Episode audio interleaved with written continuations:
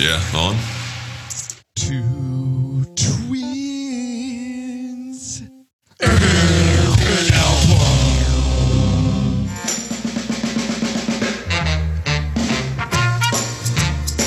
Yeah, yeah, yeah. Herb Alpert, play us in, buddy. Play us in, Herb. Do what you do, Herb. Do what you do, baby. Welcome back to Two Twins and an Album. I'm Nubs, joined as always by Toph. Toph, what is going on?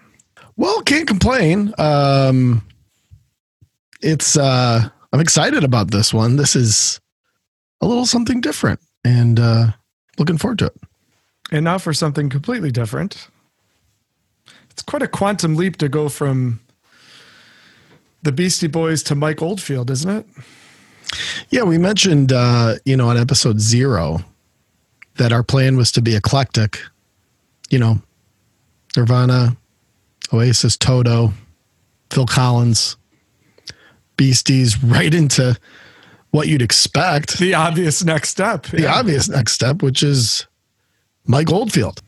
Whenever I lead an episode, I am always looking forward to what you think of the album for that particular edition. But for this one, I am particularly interested because everything we've done to this point has been something that you and I have some shared familiarity with, right? I mean, we both lived through Nirvana and Our Lady Peace, and, you know, we kind of know where each other stands on Phil Collins. Beastie Boys, we have some shared stories about that. The Mike G story. Yeah. But this album is one that you and I have really never talked about. And we'll find out more in the Wonder of Stories, but I'm not even sure that you knew of this album before I sort of said, hey, let's do this. Well, spoiler alert, my Wonder Story is going to be very unwondrous tonight. Yeah, it will lack wonder. But a story nonetheless. But, you know, as we navigate through this pandemic, don't you think that discovering new albums, or at least anything that you have never heard before, don't you think that's been a little bit part of the fun during this? I mean, I don't know about you, but my record collection has not shrunk during this whole ordeal. It has grown. Oh, you're so right. I mean, not that you and I aren't just working so hard in our corporate jobs, you know, not that we're not all in on that, but, you know, there is a little bit of extra time to revisit a band, get to know a band. And in this case, revisit something many would consider incredibly important and many perhaps never heard, and in some cases, perhaps never even heard of. And I think that's part of what's going to be interesting about this episode. You know, how many people we hear from that either came into this medium familiar with tonight's selection or perhaps not familiar at all. And I think there will probably be a little bit of both. There's a concept I want to roll out early here, and the word is mainstream. And I think we exist in a very interesting musical time where there really isn't a mainstream. I think that the changes in technology and the changes in the music business have all but eliminated a mainstream. Certainly the huge decrease in the impact of commercial radio has virtually eliminated the mainstream. But for decades, there was certainly a music mainstream.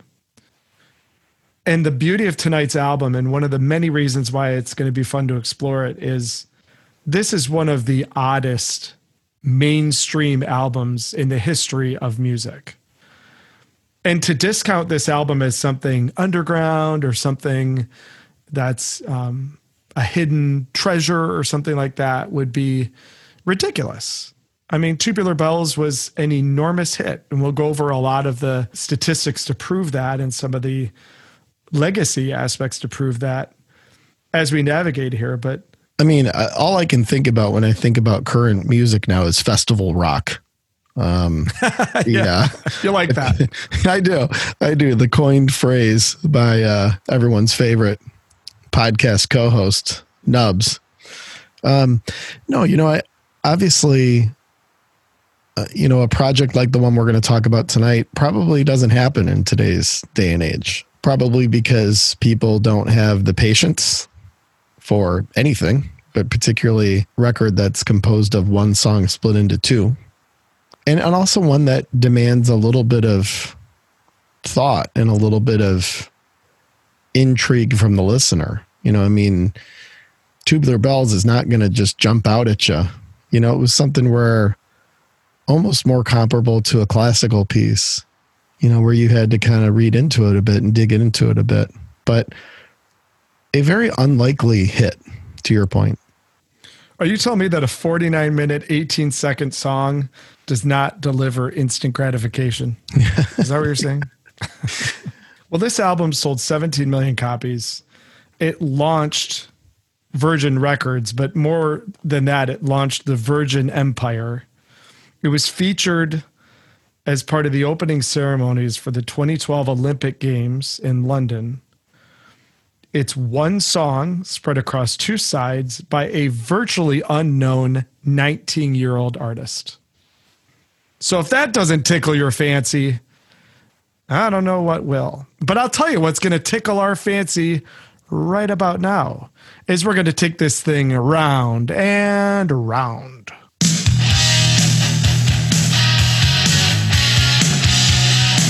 Toph, what is tickling your musical fancy right now? I'm currently being tickled by a release from a great band, one that has, you know, spawned further great bands and a further great artist. That artist is Richard Butler. Ooh. Do you know what band Richard Butler started with? Psychedelic Furs and Love Spit Love. That is indeed correct. The Psychedelic Furs this week released their first record in 29 years. And it's called Made of Rain. And it is good. Boy, is it cool that these guys got back together after that long to release a really, really great listen. So Made of Rain just came out this week.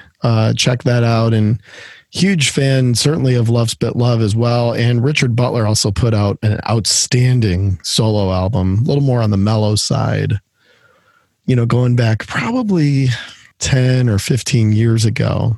So Psychedelic Furs, way to go. Great new release.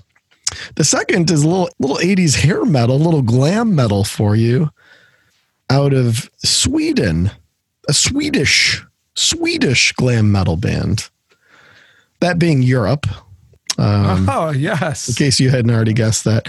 And the album is Out of This World. This was the follow-up to The Final Countdown, which obviously, you know, had a majority of the band's, you know, big hits on there. Obviously, the title track, Carrie, Rock the Night. These are the band, you know, the songs that most people know them for. But Out of This World is a really good album. And, you know, Superstitious is a great lead-off track. You know, a lot of good stuff in here, and they were a good band. And the third one, something completely different, is the Sounds of 66. And this is the very famous Buddy Rich, Sammy Davis Jr., I guess a collaboration, but more of a performance than anything. This was recorded at like 4 a.m. in Las Vegas. It was basically an impromptu, you know, set at the Sands Hotel, where Buddy Rich and the band kind of set up and Sammy Davis Jr. joined them, and they just kind of, it was almost like a jam. But it is really cool. If you're at all a fan of this era and of kind of the big band stuff, and certainly Buddy Rich, how could you not be? And the Sounds of 66, a very, very cool, very special recording. So those are the three. You know, that, by the way, there are some recordings of you in Vegas at 4 a.m. circulating. They're out there. And may I say they're pretty interesting. God, let's hope not. What's round and round for you? You know, I'm still on my ZZ Top kick. still loving those vinyl box sets. And I think we talked about, maybe that was even on episode one. So I think so. Yeah. Yeah. This week I spent quite a bit of time with ZZ Top's first album, which is very appropriately titled ZZ Top's First Album. I love those guys. They're just so kind of matter of fact, you know? Yeah. And, gosh, just such great riffs, and they do so many cool things rhythmically, just kind of underrated in the end, even though they're a very revered band. I've never seen ZZ Top live. Hopefully one day I'll get a chance to, because I'd like to check that one off the box. So continuing with that little kick, Shudder to Think is a band I really like. One of my favorite albums of theirs is the Pony Express record from 1994, but the one I've been listening to this week is the follow-up to that from 97, which is 50,000 BC. Excellent musicianship in that band. So if you've never heard them, check them out. And then lastly, I found a pretty rare vinyl copy of Diamanda Galas with John Paul Jones. Oh my. Which is an album from 1994 called The Sporting Life. So it's John Paul Jones from Led Zeppelin playing with Diamanda Galas, who's one of the most extraordinary vocalists ever. She's also a little scary. Oh yeah. Yeah. Terrifying. Absolutely. I mean, she scares the hell out of me. I can hardly listen to her. Her and Nico, I just can't do it. Nico, really? Nico, like from the Velvet Underground? Oh yeah. Oh, gives me chills in a bad way. Yeah, she's definitely a little bit on the scary side, but also a just incredible vocalist. Oh, amazing! I mean, yeah, from pure vocalist approach is incredible. And her combined with John Paul Jones, who still, in my opinion, was kind of the true musician in Led Zeppelin, even though they were all, you know, fantastic. It's a really great album. It's kind of hard to find, and it's got JPJ's like trademark bass work, and the bass is really high in the mix, and it just combines in a fascinating way with her, you know, seemingly 10-octave vocal styling. So The Sporting Life is the last thing that is round and round for me. I gotta say, out of the six selections, quite the variety. A lot of variety. Let's go to Tubular Bells. We touched on some things early, but this is an album that really is driven by a story.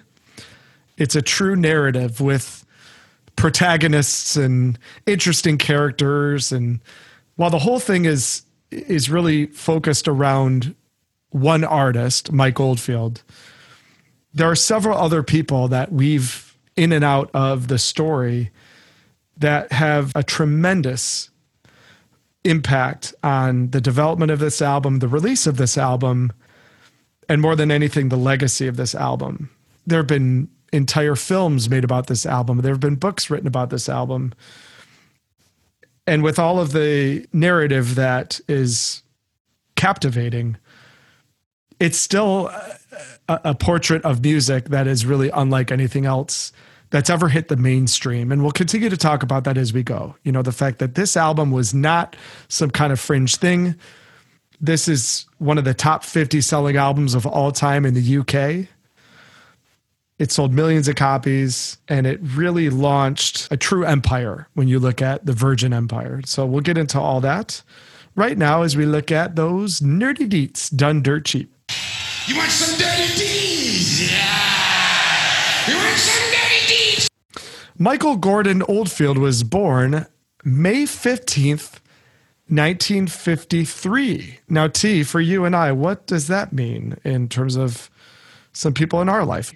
Oh, he's a year younger to the exact date as our dad. That's right. 1 year younger exactly than the dude who we call dad. Who birthed us. Well, he didn't birth us. Assisted the birthing of us. He played a role. Let's say that. And that's just an interesting perspective to think, oh, this guy who released this incredible album that feels so long ago is actually virtually the same age as our dad and probably many other dads out there of our listeners. When Mike Oldfield began composing Tubular Bells, he was 17 years old. 17. Now, I don't know what you and I were doing at 17, but it wasn't this. We certainly weren't writing 48-minute opuses. Well, your junior high and high school heartbreak stories are now, you know, legendary on the podcast. So I'm sure you were writing something that was dealing with some sort of heartbreak. Oh, I mean, to this day, I'm still writing songs about girls that dumped me. I mean, give me a break. I'll never stop.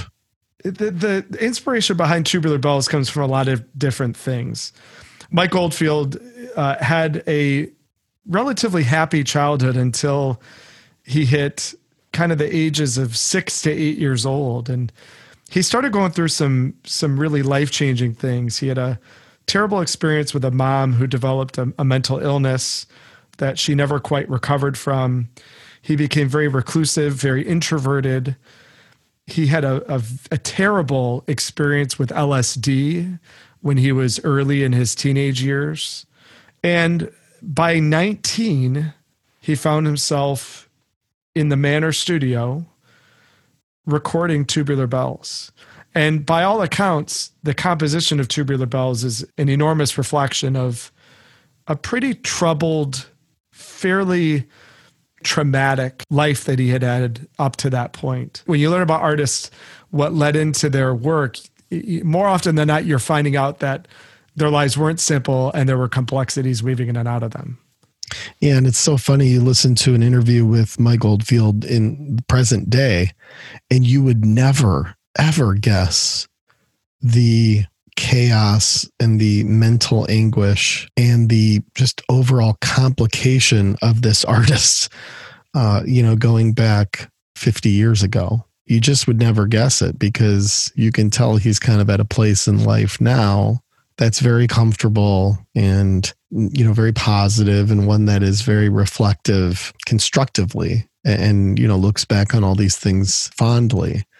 But the more you kind of dig into the story, the more you realize that that sure as hell wasn't what was going on at the time. You mentioned the LSD experience. You know, I found that to be one of the most underrated contributors toward where Mike Oldfield's head was at the time. You know, nowadays it's become kind of a joke because LSD and acid and those things really aren't as big as in modern day as they were at that time. So bad trips and hallucinations and some of these things have almost become a piece of humor or sort of folklore. And looking back at the 70s, you know, more of something that people poke fun at or place symbolism upon. But, you know, going through a quote unquote bad trip on LSD is no joke. And Mike Oldfield speaks to that, but it sounded like something that really damaged him for a period of time. And interestingly enough, as was the case with many artists, not only at that time, but what we've seen continue for the decades thereafter, is this ability to expand their creativity sometimes in those instances. And who knows if the bad acid trip experience that he had helped the development of Tubular Bells or really didn't, you know, change it either way. But one thing that's for certain is that those that were dealing with Mike Oldfield at that time have all stated that that had a tremendous impact on his, you know, sort of emotional imbalance and instability around that time. Yeah, they're all excellent observations. Modern day interviews with him, it's great to hear him reflect. It's clear that he has worked on himself a lot, and he's gotten himself to a place where he seems very comfortable. Even when Tubular Bells came out, he didn't want anything to do with the album. They had to beg him to play it live a couple times, which he did very reluctantly. But now it's cool because you can see him really embrace it. We mentioned earlier that he was part of the opening ceremony at the Olympics in 2012, playing a snippet of Tubular Bells. And you could see what that meant to him, to have that kind of global impact from really something that came out of a musician learning how to play. He's completely self-taught. And when he was going through these negative experiences growing up, his sister Sally says that he would lock himself in the room and just play. And like so many incredible musicians, he didn't take lessons. He taught himself. And by 17, he was composing this masterpiece. And by 19, he was recording it. Tubular Bells was released on May 25th, 1973. It is the premiere release on a little label called Virgin. Or at least at the time, it was a little label. Basically a startup. It was definitely a startup. That's for sure. It's the premiere release on Virgin Records. It's V2001. And Virgin Records was basically an independent record label started by a guy named Richard Branson, who had to take a loan from his aunt to start Virgin Records and to purchase and start the Manor recording studio where Tubular Bells was recorded. Like literally didn't have a pot to piss in, Richard Branson at this time. Exactly. He was basically reselling records. He thought the music industry was something he could get into, so he decided to start a label. And in the process of recording artists, Mike Oldfield was doing a session playing bass at the Manor. This was around the time he was playing in Kevin Ayer's band. I mean, Mike Oldfield had some experience at this point at a very young age, but he stumbled upon a couple of the producers at the Manor and basically shoved a tape of Tubular Bells and Tom Newman and Simon Hayworth's face and said, listen to this. And they did. And they quickly got in touch with Richard Branson and said, hey, we've got something really special here. And Richard Branson, you know, didn't have a clue about what made this album unique, or, I mean, he wasn't really a music guy. He was a business guy, but to Richard Branson's credit, he supported recording it, releasing it. It became the first album on the Virgin Records label. And when it became successful, it launched Virgin. Richard Branson is now worth $4.1 billion. And his first success in his career is Tubular Bells. And so the idea of this very introverted, kind of damaged artist coming together with this brash, confident, visionary businessman. And somehow, some way, these two very unique forces joining up to create an album that would last forever and a brand that would become one of the most recognizable brands in the world is just one of many aspects that makes this album an absolutely extraordinary story. Yeah, this is, I mean, I'm trying to think of the like US equivalent here. It's almost like if Bill Gates discovered King Crimson. Yeah. Like yeah. Before Microsoft was like even a like thing. Yeah, that's pretty good comparison for sure. Just a very, very unlikely pairing. Certainly, if you look back and see what Richard Branson's become and seeing, you know, what Mike Oldfield was at the time and certainly what his legacy has been, it's a very bizarre, unlikely situation, but certainly one that made the careers of these two men, one who proceeded to get into the record business and the airline business, and one that put out one of the most notable albums globally in the last century.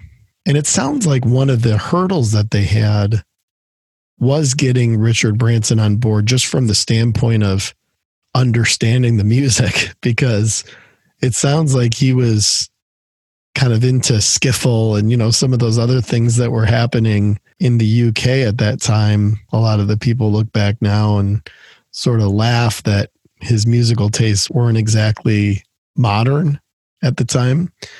And so it sounded like one of the things that they probably were the most worried about is making sure that, you know, this guy who ultimately had to make the decision releasing and publishing this first record from this unknown guy, you know, getting him on board with that. That sounded like one of the many elements of the story, a bit of a chore early on for these guys. You're absolutely right. Richard Branson is not the music guy in the whole story, but he is the business brain, and that was incredibly important. by all accounts, the two guys that really made the whole thing happen from a creative standpoint are the producers, Simon Hayworth and especially Tom Newman. Tom Newman is one of the great interviewees you could ever see. If you have any time, go on YouTube and and watch him. He's just such an entertaining guy, and he's really dialed in on the whole Tubular Bells experience. A really funny and entertaining guy to listen to speak about this album. The album was a slow mover. It took really 2 months even to chart. It didn't chart until July of 73. It then went on to spend 286 weeks on the UK charts. 286 weeks. Jeez. That's how long this album was on the charts. Its big break was its inclusion. Well, it had a few different big breaks, one of which it got played by John Peel in full on the John Peel show, which never happened before. And John Peel was, this powerful force in the UK music scene. BBC Radio. Yeah. BBC Radio, exactly. Yeah. And John Peel decided to play the whole thing top to bottom on his show. And that just gave an endorsement that nobody else ever received on the Peel show. And the other aspect was its inclusion in The Exorcist, the William Friedkin movie from 1973, which again came out in December of 73. So that came out several months after the album debuted, but its inclusion on The Exorcist is really what took the album over the top. And we'll talk quite a bit about that as we go. Particularly in the US, that was really the Tubular Bells really big break in the US was on The Exorcist. The credits are pretty easy to go through because Mike Oldfield virtually played everything on this. Grand piano, glockenspiel, Farfisa organ, which is an important instrument in this, all the guitars. Yes, he played the Tubular Bells, of course. And I believe he, one of his first asks once he was approved to go into the studio and record the project, I believe he asked for 20 different instruments, which is kind of interesting. That's not a typical, usually you get a band who kind of comes in with instruments in hand and they've rehearsed and all those things. And Mike Oldfield apparently right from the get-go basically said, all right, it's great that we're going to go forward with this project. Let me give you my laundry list of instrumentation needed for this. And I think it was 20 that he asked for. It was. And he didn't even get time booked at the Manor. He recorded Tubular Bells between sessions. So when the producers weren't working with other artists on development projects, if there was time, he'd go in and do some recording. And so, yeah, he had to request instruments, and he was sort of recording the thing piecemeal when he had time to. I mean, he was unknown. He was a complete unknown. And it just adds to the narrative behind this really unique album. Yep. All right, let's get into Wonder Stories. I don't know how wondrous your story is going to be, but let's dig it anyway. Wonder Stories. Toph, how many days ago did you learn about Mike Oldfield? Well, I knew about Mike Oldfield, and I knew Tubular Bells was a thing. I knew the album cover because that's pretty iconic. I actually had it still have it in my digital collection. But in all honesty, I had never listened to it all the way through. So my wonder story kind of begins 2 weeks ago when my podcast co-host and twin brother Nubs told me that, this was going to be an episode. And that's about as wondrous as my story gets. Yours will be a lot interesting. So why don't I turn it over to you? This Nubs guy sounds fascinating. Oh, he's a bit of a strange duck, but other than that, he's the best. Well, strange duck is true. We've talked about it before on episodes here where I got into prog a little early, maybe a little earlier than most, maybe like 12 years old. And when you get into prog rock, you can't avoid certain masterpiece works that are considered part of that genre. You can't get into prog rock and not at some point hear about In the Court of the Crimson King, or you can't not hear about Close to the Edge or, you know, The Lamb Lies Down on Broadway, or these just titles that pop up. And Tubular Bells is in that category. So in the discovery, it just didn't take long to come across this album. And I remember when I first put it on, I was like, oh yeah, like I know that, but didn't quite totally piece together where it came from. And so this just fit in perfectly with that whole discovery throughout my teenage years and well into college. I would say this is one album that I just consistently have listened to for 30 plus years at this point. The only thing I'll chip in with, I almost feel like at this point in the episode that people maybe should pause us and go listen to the piece, and maybe also watch the BBC performance of the piece. And this is the one where Mike Oldfield is in the tank top, looking pretty studly, if I may say so myself. He looks pretty good. Yeah, I agree. He doesn't look like a guy going through mental anguish. He looks kind of like a rock star, but it's a tremendous performance. And that way you get both kind of the studio run through it and the live piece, run through it on that performance, which is readily available. I think if you've yet to hear it and you've gotten to this point of this episode, as wonderful as we are, and I want you to stick with us, I would almost pause us, take a lap through Tubular Bells, and then come back to us. So why don't we do that right now? So everybody hit pause and then go listen to Tubular Bells. Pause. And we're back. And we're did it. Did it. See, let's drop that needle. There's only one song to get through. This should be you would think this would be a really fast track by track because there's, one song. But let's do this thing. Throw that needle on the record.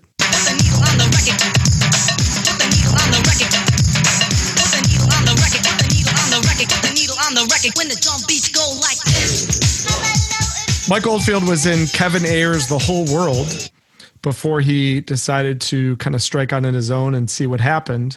Kevin Ayers is a pretty famous musician. He was in Soft Machine and a few other bands. And for a period of time, they lived together. And apparently it was kind of a disaster, the two of them, sharing a place together. And they weren't good roomies. They were not good roomies.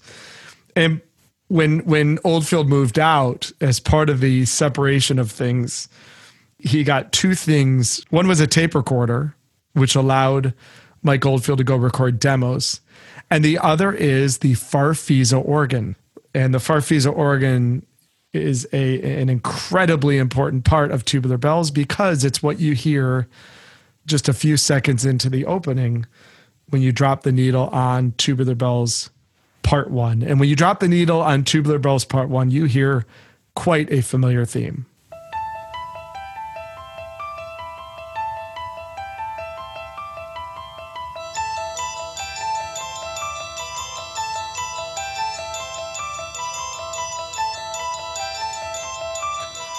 So there it is, the infamous and famous opening of Tubular Bells. That's the grand piano, the glockenspiel, and the Farfisa organ. Now that is the theme that was used in The Exorcist. And The Exorcist is obviously one of the most famous horror movies of all time. Whether The Exorcist lended to Tubular Bells' success or Tubular Bells lended to The Exorcist's success, it's very obvious that the two were kind of a match made in heaven. And you got to think that theme right there was played on a lot of the promotional things for The Exorcist. And when I think movie promotion, I think about the guy with the deep voice kind of talking over the song. And sure, you got it. Sure. Yeah. Whoever that guy is, he probably just sits in his room all day just waiting for, movie commercials to come through. And then makes $1 billion. Exactly. Yeah. So it's probably like something. I mean, just give a little bit of a theme there. Just let's just see what we can do here. But you're gonna give it a go. Well, yeah. You think about that guy who does this for a living. I mean, sure. It's something like there's a hell within all of us. You never know when it might come out. And when it does, it can transform anybody. The Exorcist from William Friedkin. Did you make that? Wait, you didn't make that up. Were you reading that? No, I made that up. That was you made that up. Yeah. Wow. That was dark. I mean, don't you think that you can say anything in the deep voice over that song and have it be, powerful? I think you're a dark guy.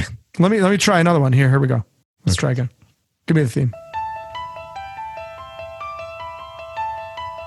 Coming to a theater near you. The darkness comes out, even in a little girl. The Exorcist from William Friedkin. Wow.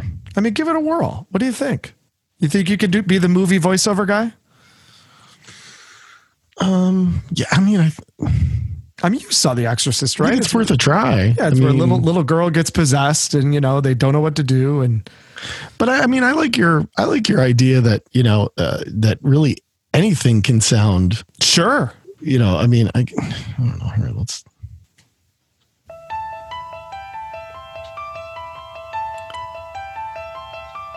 Mary had a little lamb. Its fleece was white as snow. And everywhere that Mary went, that lamb was sure to go. Nice. Yeah, that was good. That was good. Let's test one more. Let's see if your theory really works. Let's take a look here. Give me the theme. I love fruity pebbles. They are so fruity and so full of pebbles. Oh, how I love fruity pebbles. I mean, fruity pebbles are delicious. What do you think? Was that moving? I'm almost thinking we should change up our theme song. I mean, we're doing all the Herb Alpert thing. How about just a little, two twins and an album. I don't know. I love it. Maybe it's too scary. You think so? Well, that theme really became more than just a part of an album in 1973, and it became more than just a theme song to a really famous movie. But let's not forget, it's the opening to this epic track. And so right around 2 minutes and 41 seconds, Oldfield does a pretty interesting thing. Remember, a lot of this is sort of these little motifs that were paired together. The transitions between sections is one of the most interesting things to navigate as you listen to part one. One other thing quickly on the intro piece there is he won a Grammy for this. And that probably doesn't happen if it isn't, due to the inclusion in the movie and isn't due to this intro section, which certainly is probably the most recognized and the most iconic. But it's pretty incredible what this work that probably was already destined to be pretty damn important, what the inclusion in that film ended up doing for it. And you know why musicians are just they're just the luckiest people on earth. He just sat down at the Farfisa organ and started playing that. It's just what came out of him. That is not part of the song that he spent a lot of time on. He says he literally sat down, and that's what came out of the guy's hands. Well, I know that. I mean, when I sit down, that's the kind of stuff I play. Yeah. Essentially a warm up. So whatever. I'm lucky to find middle C if I sit down at the piano, and that's what comes out of Mike Oldfield. So at 2:41, he does this cool thing where the main theme is coming in, and then you can hear some offbeats on piano, and he says it represents a human heartbeat. And so if you could play a little clip of 2:41, you can kind of hear the thoughtfulness that he put into some of these parts.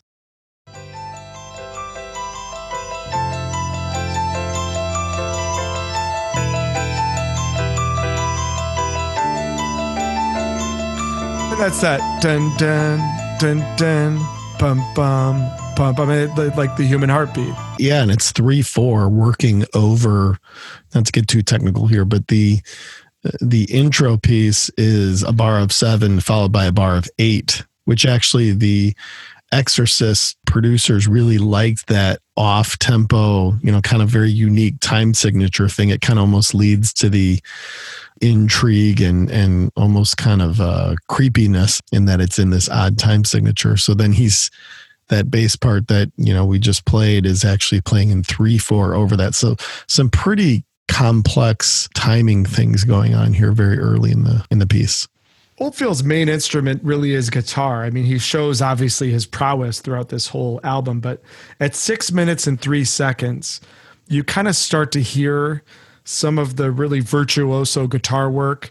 His sister Sally says that, you know, he would just sit in his room and play, and within weeks he was just playing these incredible solos and things that people shouldn't be playing when they're just weeks into being able to play. So the guitar kind of slowly makes its way into part one and eventually becomes, you know, a really important part of it. But right around 6 minutes, you can start to hear some guitar.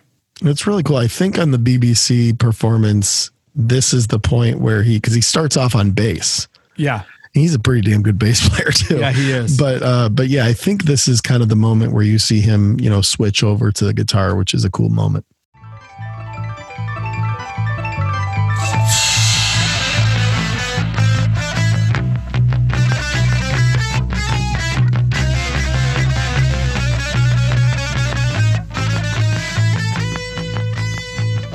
So you've got significant tempo changes and parts winding from one part to another. At 7:24, there's this very low end kind of melody thing that comes in. And this almost gets back to that Exorcist feel. In fact, I wonder if Bill Friedkin ever considered using this bit. But at 7:24, you kind of get something completely different.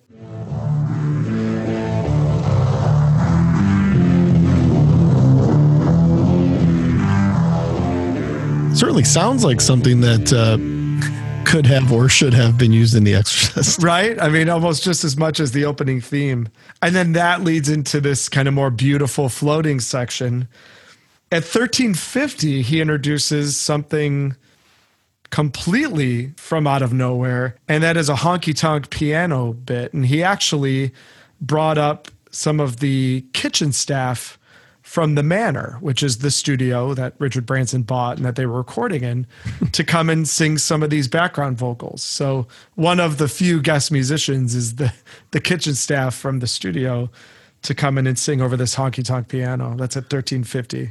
Yeah, one of the things that's, you know, as you kind of dig into this and get to know the piece as a whole, and obviously we're still working through side one here, but there are some certainly varying but very defined genres here. You know, you've got distorted guitar, you've got this honky-tonk section, you've got kind of these beautiful sweeping sections. You know, obviously the intro is one that's a bit more psychedelic and keyboard-based, you know, so it really just does take you through not only a lot of instrumentation, which obviously we'll get to, but a lot of genres represented throughout this entire piece. And this section we're about to play is, you know, certainly indicative of one. It's a great call. You know, right around 13 minutes is where you start to just get into all sorts of different genres. So let's hear that honky-tonk piano.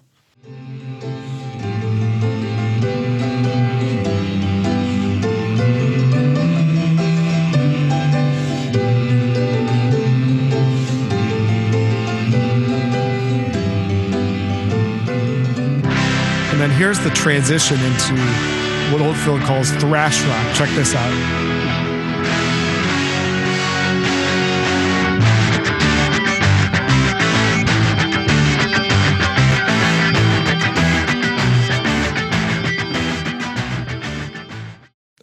I heard that once described as like the school band, because it's kind of a dumb rock riff, you know, it sounds like something that a 12-year-old might come up with. What do you think of all these twists and turns? Oh, I mean, it's, you know, the first time you get through, I mean, we're halfway through side one and, you know, think about the things that you've already kind of experienced. But yeah, the thing that always kind of gets me about this first half of side A is really the bass playing, you know, and some pretty difficult, important and unique bass performances. And, you know, one of the things for all you kids at home, he played all this stuff live. No Pro Tools, no punching in and out. You know, there's a 7-minute section in there that's utilizing all four strings and a lot of sliding and a lot of expansion of, you know, placement on different frets. I mean, stuff that's not easy. He had to sit there in the studio and bang it out live the old fashioned way. And something that honestly, probably even most great musicians these days probably don't have the rehearsal discipline or capacity to do. But for Mike Oldfield and obviously his, you know, tremendous natural talent, those kinds of things, hell, for him probably wasn't even that difficult. Yeah. Kids, he was recording on tape and there's no looping at this time. You're right. He had to play everything, and it just speaks to the musicianship. So 1655 is where you really start to hit that pinnacle. So you think, you know, with all these different bits and sections and motifs and, you know, how do you find a way to make all this culminate into something that really hits a high point? And boy, I don't know how and where and why he wrote this riff, but this riff is just legendary, you know, and it sets up not just the pinnacle of the album, but just one of the more unique and fascinating conclusions and high points of any piece of music I've ever heard. Certainly one that was mainstream like Tubular Bells was. So let's hear that build at 1655, and great call on the bass work too. You can really hear it here.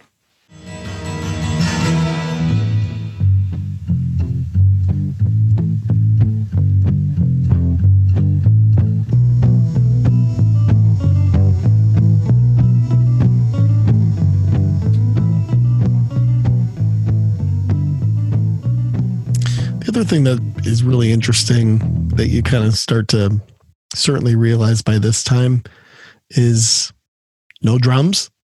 I mean, a lot of musicality going on, a lot of odd time signatures, a lot of complex rhythms without somebody, you know, which was mainstay at the time, was to have a drummer back there beating and banging. Even in Prague, it was key to have the drummer, you know, carry a lot of that off-time sort of behavior and a lot of that off-time composition. And to this stage in the song, you know, it's behaving almost more like a symphony in that you don't have this rhythm section and backbeat from drums, you know, helping it along. It's a great observation. No drum kit. You're virtually 17 minutes into this song. No drum kit, not one human voice at this point, aside from those kind of humming vocals from the kitchen staff from the studio. But that's it.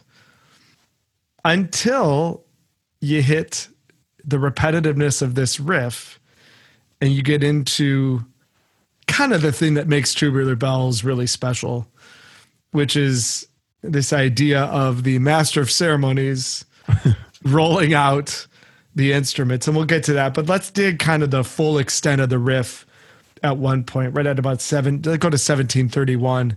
This is where that riff that's kind of being teased out during that transition really hits its full extent and sets up this incredibly grand outro of this particular work.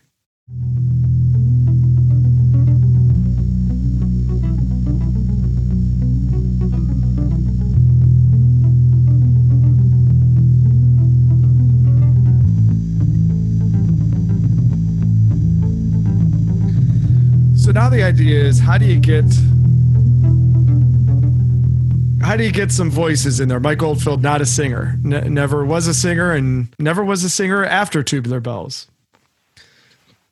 And the voice that comes in and makes this whole piece just something so special and bizarre and cool and everything in between is Vivian Stanshall. Vivian Stanshall was in a band called the Bonzo Dog Boodog Band. And he was also kind of a BBC personality. Just a mild character, if you will. Yeah.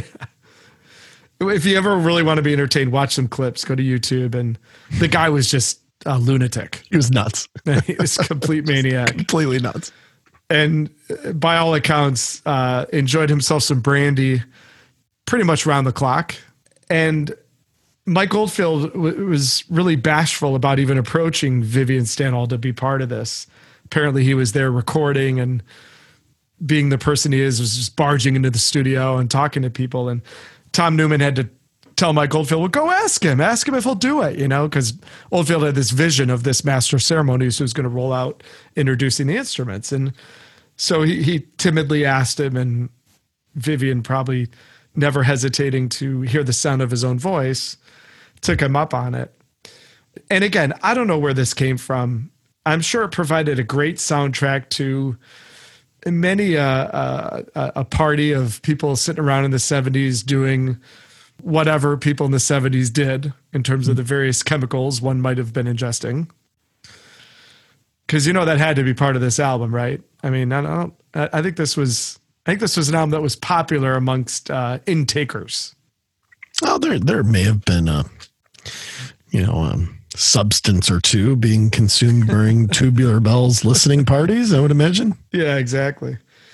And so Vivian Stanshall takes over here and introduces individual instruments as they play this melody, and it culminates into this huge finish. So let's do a couple samplings of the rolling out of those instruments. So in 2017, we get the intro of the melody, and we start with the grand piano.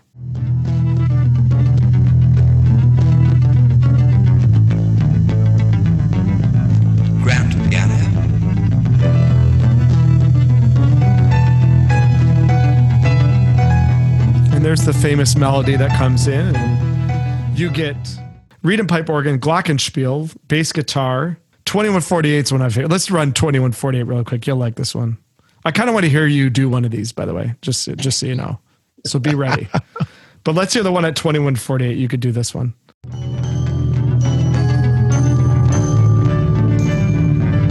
Double speed guitar. Right. Give me a little bit of Vivian Stanshall there. Give me your voice. Oh, man. Doubles. Wait. All right, I'll give it a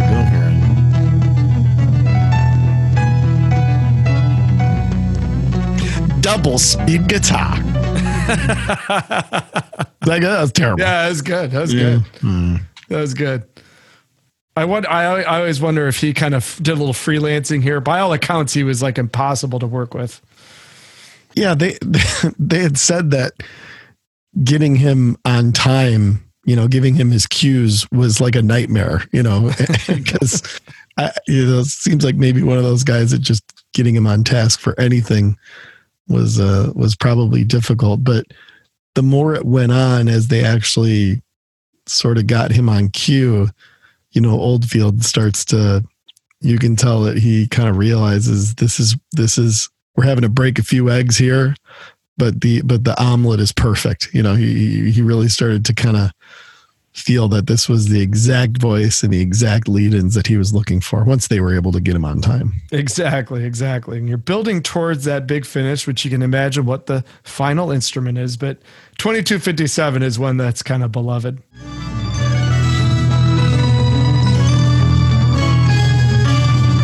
Spanish guitar and introducing acoustic guitar.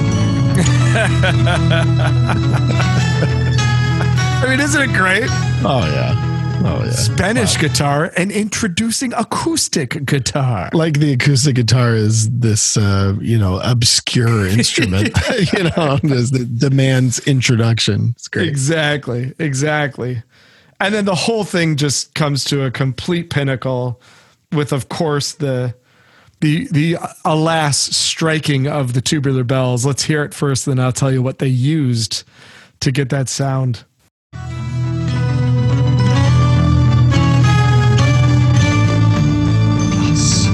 Tubular Bells.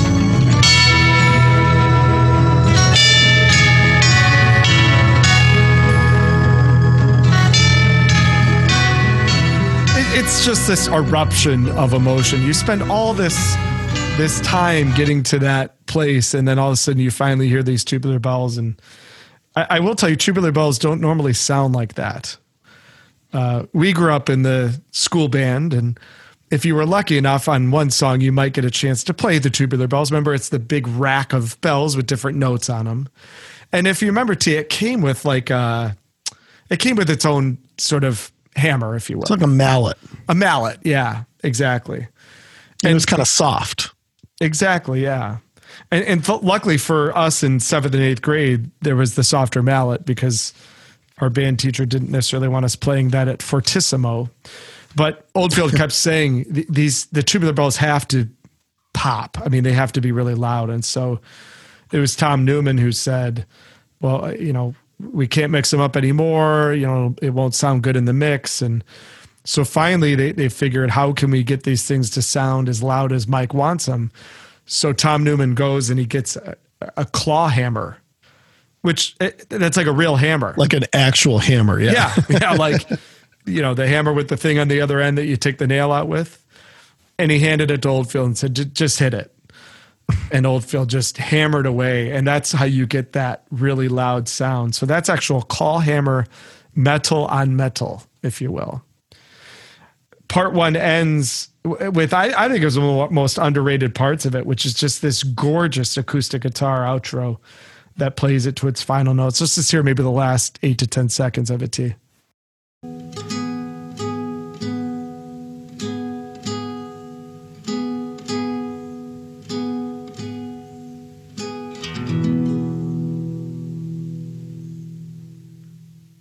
that ends part one.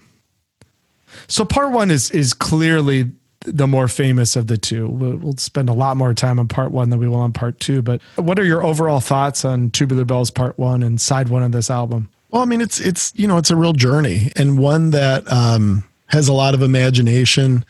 You know, certainly has a bit of humor. You know, I think the introduction of the instruments and the way that was done, and probably happy accident to get the voice that they got, but certainly you can tell from Oldfield's recollections that it's exactly what he was looking for.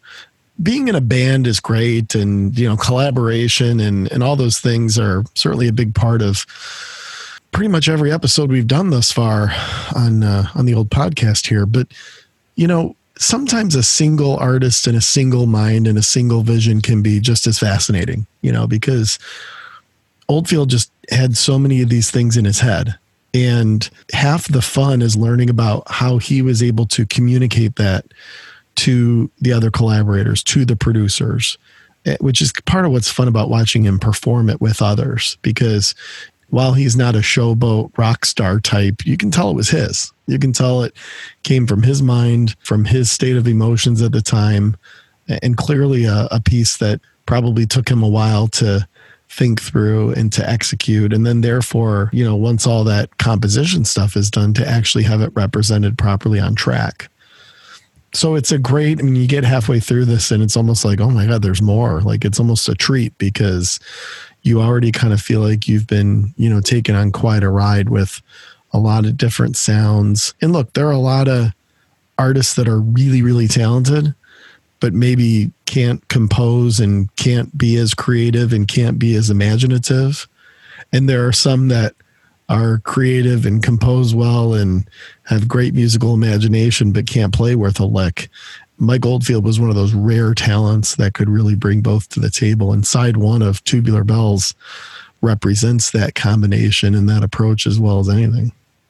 So Oldfield gets side one finished. He is able to get that to Richard Branson, who basically then goes out and starts shopping it and selling it. I mean, obviously they knew it was going to be released on Virgin, but they wanted to try and drum up some interest in it. So Branson went to work on that as Oldfield went back into the studio to record part two of Tubular Bells. Part two has a couple highlights. It's certainly not as revered as part one. And most people that listen to the album really focus on part one. It is sort of the legendary side, but there's a couple things about part two that are really interesting. It does start with, again, a really beautiful, soft melody. So it starts off pretty understated and does have this pretty epic build. So let's just hear a minute or so of the opening bit.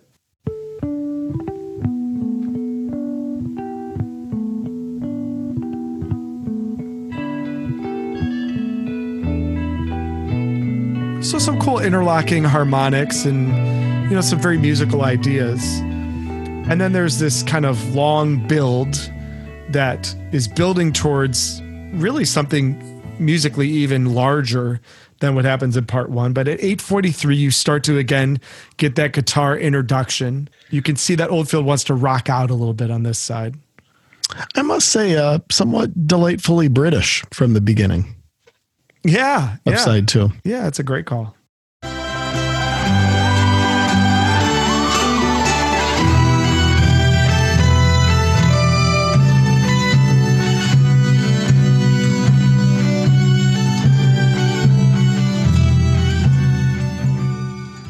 So all sorts of things going on there. You can hear some of that high-pitched guitar work in the background and some bagpipes and all sorts of stuff.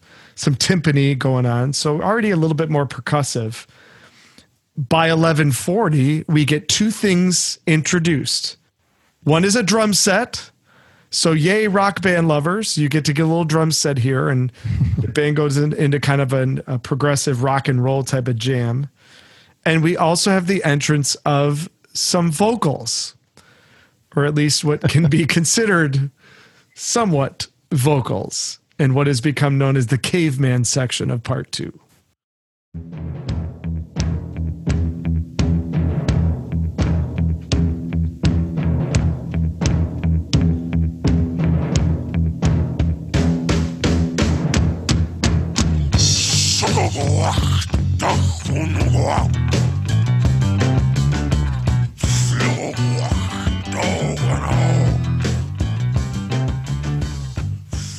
Remember, this album sold 17 million copies, and those are the vocals that are on it. They gave side one to Richard Branson, and apparently Richard Branson's first response was, it doesn't have any vocals on it.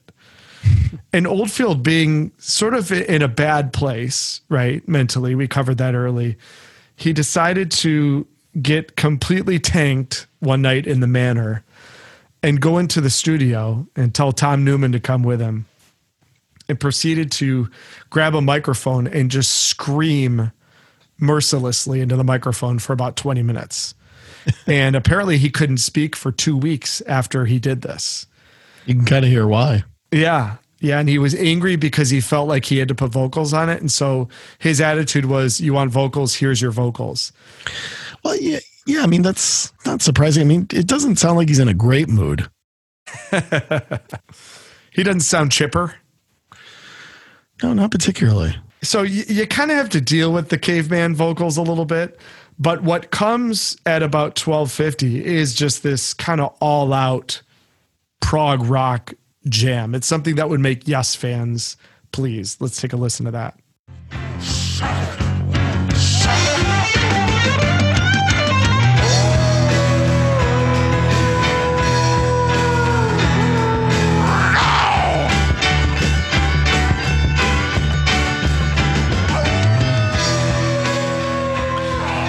Now we're jamming, baby. Now we're jamming. So you got the drum set going. You've got the vocals over the top of it. You got a very pissed off Mike Oldfield screaming. Well, that's him the entire time. It is. Yeah, it is. So that goes into a long jam. There's kind of a Pink Floyd spaced out thing a few minutes later. And then what really comes out of nowhere is the single that was taken from Tubular Bells, which is a piece called Sailor's Hornpipe. This is a traditional hornpipe melody. And this concludes part two. It's at 21:34, and you have this loud rocking guitar bit and a space bit. And then literally out of nowhere just comes this traditional hornpipe melody. And this became really the single from Tubular Bells. So Sailor's Hornpipe concludes.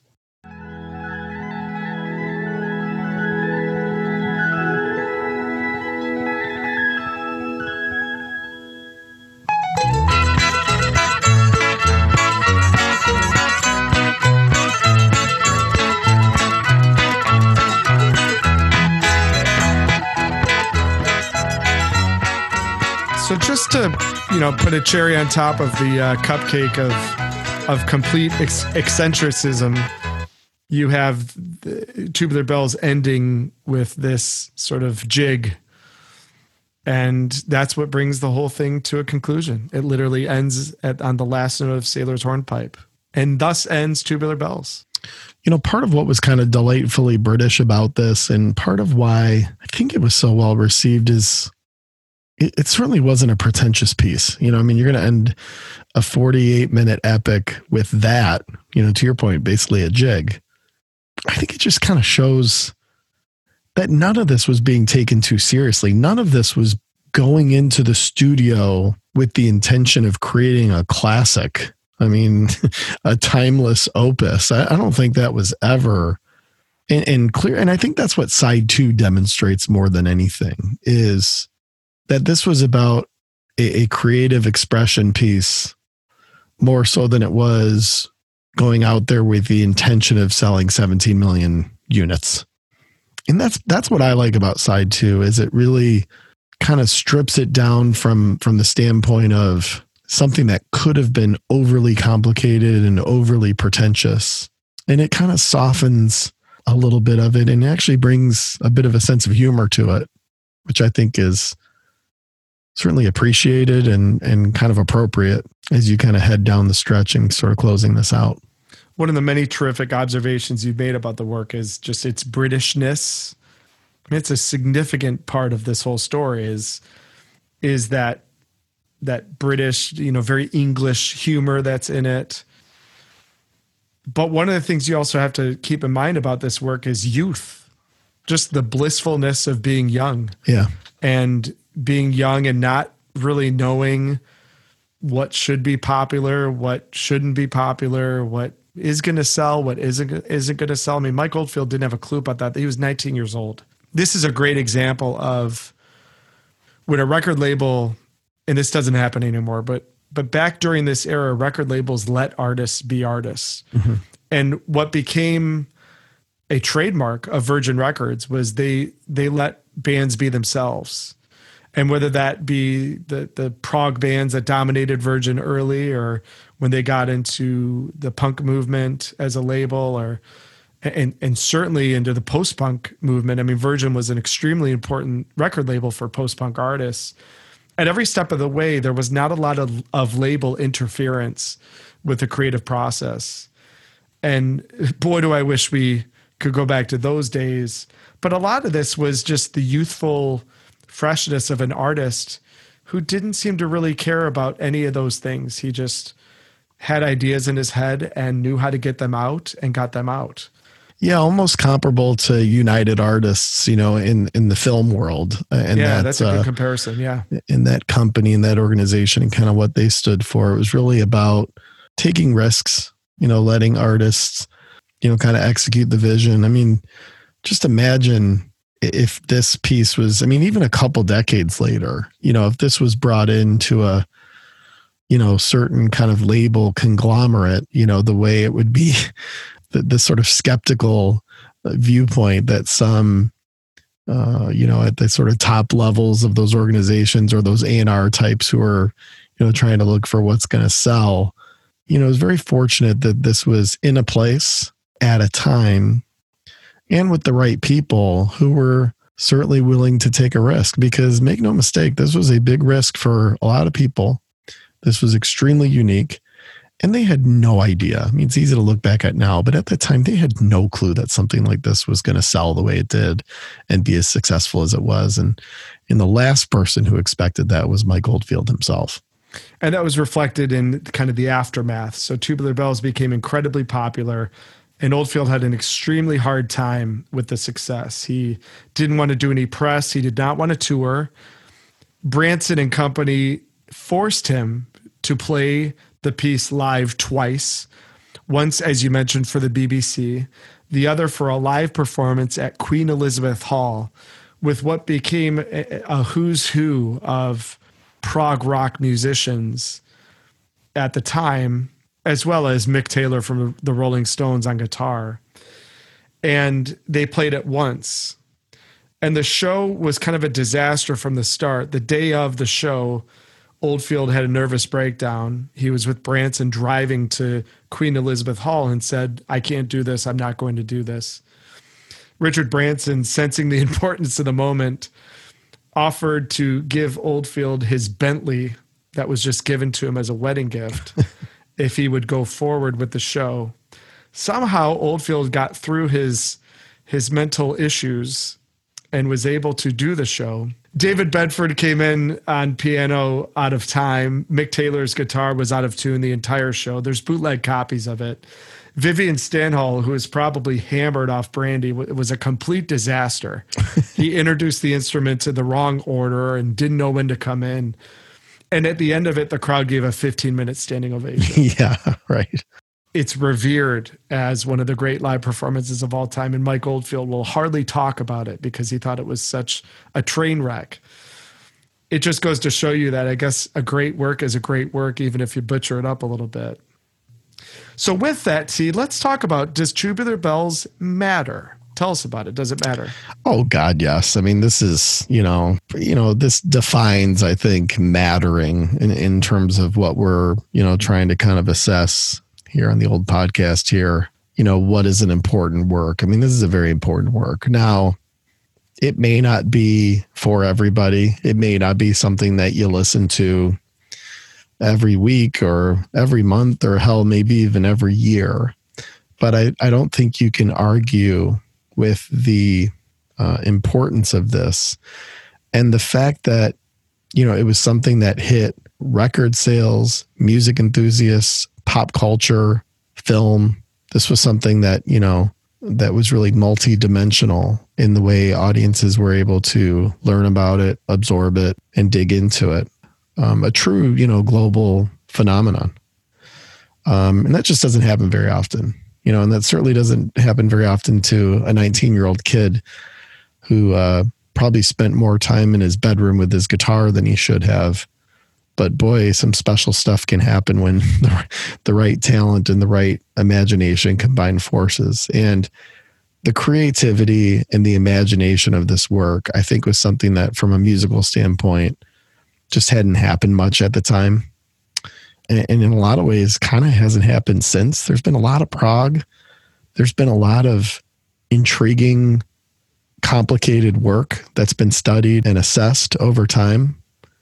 But nothing quite like this in its uniqueness. And I think the beauty of it is, it's complex enough to create intrigue, but it's simple enough to study. So it was just complicated enough to be really interesting, but simple enough for people to understand. And I think that's why it became mainstream, to your point.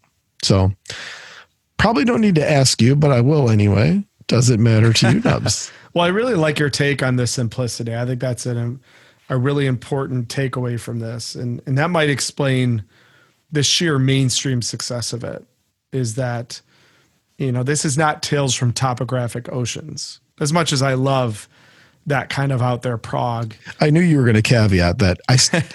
I do like Tales from Topographic Oceans. Yeah, but. Yeah. Exactly. But I think Tubular Bells matters, especially in 2020, because it is such a reminder of a time when there just were no limits. There were no limits commercially, creatively. You had record labels who supported their artists, and therefore you could have things like Tubular Bells become mainstream successes, huge mainstream successes. And it's a reminder of what happens when things become commercialized over many decades. Because you're right, an album like this and a phenomena like this would just not happen in today's music scene. We're just not set up for that. But in 1973, it was the perfect time for a record like this to come along and kind of transform a lot of aspects of music. So it was very important then. It certainly mattered then. And I think it matters now. And I think that, to your point earlier, if listeners just had a little more patience and a little less instant gratification, there's something to be taken from Tubular Bells, even in 2020. So let's get to the final cut. T, for you, is Tubular Bells on the turntable? Is it in the collection? Is it collecting dust? Or is it in the for sale bin? Well, listen, it's in the collection, and the reason I say that is because I literally have now purchased Tubular Bells, and it was not in the collection before, in the vinyl collection, that is. but now it is. I have it on order. So I've had it, like I said from the onset, I've had it in my digital catalog, for years. But yeah, a recent addition to my vinyl collection. Now, I'm not going to go with On the Turntable just because, it's probably the type of thing I'll pop in every so often and revisit, but I don't think it's the type of thing that'll be regularly played. But after digging into it for this episode, and boy, what a great inclusion by you and suggestion by you for an episode, it's something that I damn well want to have in my collection. And, I went out and made that happen and purchased it, so it's in the collection for me. Man, how about that? Huh? I tell you what, can you give me the theme real quick? Let's give me the theme song real quick.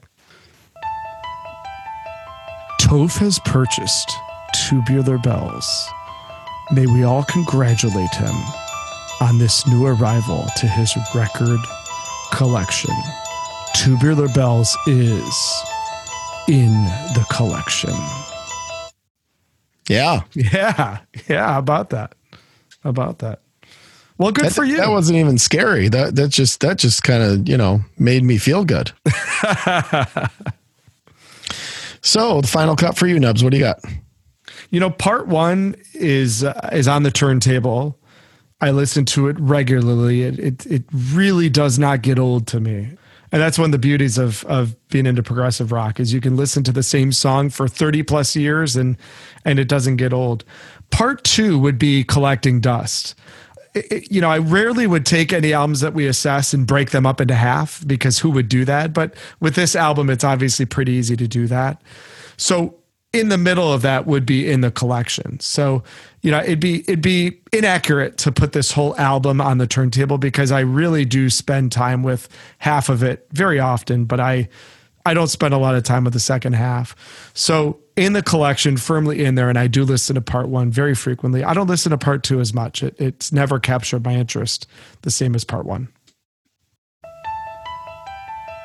So just to make clear, Nubs has side one on the turntable,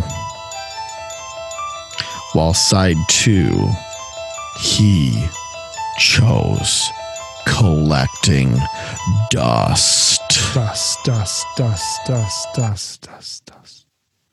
Very nice. Thank you. Very nice. Very moving. It felt good. Felt like a good one.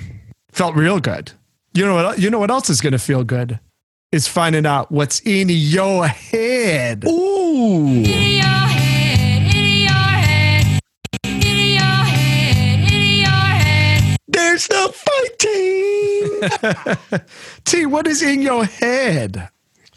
Well, I can't think of a more appropriate one to kick off with than Milli Vanilli. And, well, of course. The track is Girl, I'm Gonna Miss You. And listen, I love the Milli Vanilli album. I don't care who's singing.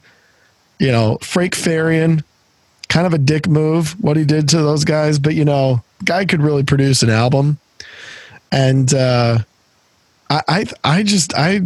love Girl, It's True, the whole album. It's like the whole thing. But Girl, I'm Gonna Miss You, that is a great early 90s, I guess, as it was, pop slow jam. I just think it's wonderful. So, and who cares who is singing it? Who cares? It doesn't matter. In fact, when you see the real singers, it kind of makes it even more amazing. Totally. Yeah. Shout out to, I guess, Rob and Fab on that one. The second song is by Rat, and this was a single for them called Giving Yourself Away. And it was written by the great Desmond Child, who, famously wrote, I Was Made for Loving You by Kiss. I Hate Myself for Loving You, Joan Jett. You Give Love a Bad Name, Living on a Prayer and Bad Medicine, Bon Jovi. Dude Looks Like a Lady, What It Takes by Aerosmith. Poison by Alice Cooper. How Can We Be Lovers, Michael Bolton. And lastly, Livin' La Vida Loca by Ricky Martin. I mean, come on. This guy knew what he was doing. So he wrote this track for Rat, and it's outstanding. It's, you know, probably one of their best songs, and a regular listen for me, as I guess I gave some 80s hair metal flavor in Round and Round, and I guess I'll give it again and, you know, what's in my head. And then lastly is the live version. So you specified a live version on Dishwalla a couple episodes ago. I'm going to specify live Broken Hearted Savior by Big Head Todd and the Monsters.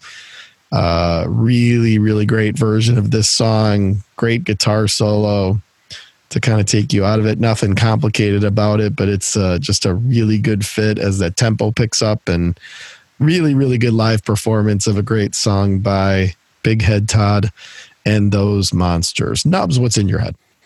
In my head right now is we did our show on Oasis Be Here Now a few weeks back, and I, through that process, discovered all these demos from Oasis that are on YouTube that you can listen to, and the Heathen Chemistry demos are on there. So I've been really enjoying the version of Stop Crying Your Heart Out, which is the demo where Noel sings lead.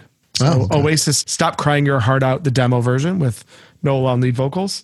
Rush's Countdown off the Signals album. It's a closer on Signals. Closer, yeah. Mm-hmm. With that great outro where the three guys are just completely in lockstep. And then one of my favorite songs from, I think it's either late 80s, but it might be 1990, but Fly to the Angels by Slaughter. Oh, great one. Boy, we're in a hair metal mood tonight, aren't we? I think we are. It might be a summer thing, but definitely in a hair metal mood this evening. We sure are. No doubt. Great song. But, you know, what leads into hair metal better than Tubular Bells by Mike Oldfield, you know? Yeah, exactly. They go hand in hand. Really hand in hand, exactly. I'll tell you what goes hand in hand is discovering great albums together on the podcast. So I appreciate you taking such investment in Tubular Bells tonight and giving us your thoughts, and was fascinating as always to hear your perceptions and observations of this pretty legendary and famous album. Listen, great suggestion. And just like Richard Branson, you know, took a gamble on Tubular Bells and making it the first ever record on his new record label, you know, you took a gamble in having it be episode 8 of the old podcast here. And I give you credit. It's a gutsy, ambitious choice for an episode, but I'm sure glad that you suggested it. It's been a lot of fun to study it and get to know it. And hey, now it's part of the collection. So job well done. And like Richard Branson, the next move is to make $4.1 billion off of this podcast. Exactly. So we're on our way. Subscribe to us, follow us, comment on the episodes, and make requests on Apple Podcasts, on YouTube, and certainly check out, we're tweeting on Twitter. T, give everybody the Twitter handle as you do. Well, first of all, it'd be great if we could make $4 off this podcast. But Twitter, it is the number 2 _twins_album. Thanks, everybody, so much for tuning in. We'll see you next week. Thanks a bunch. Peace out. 2 twins.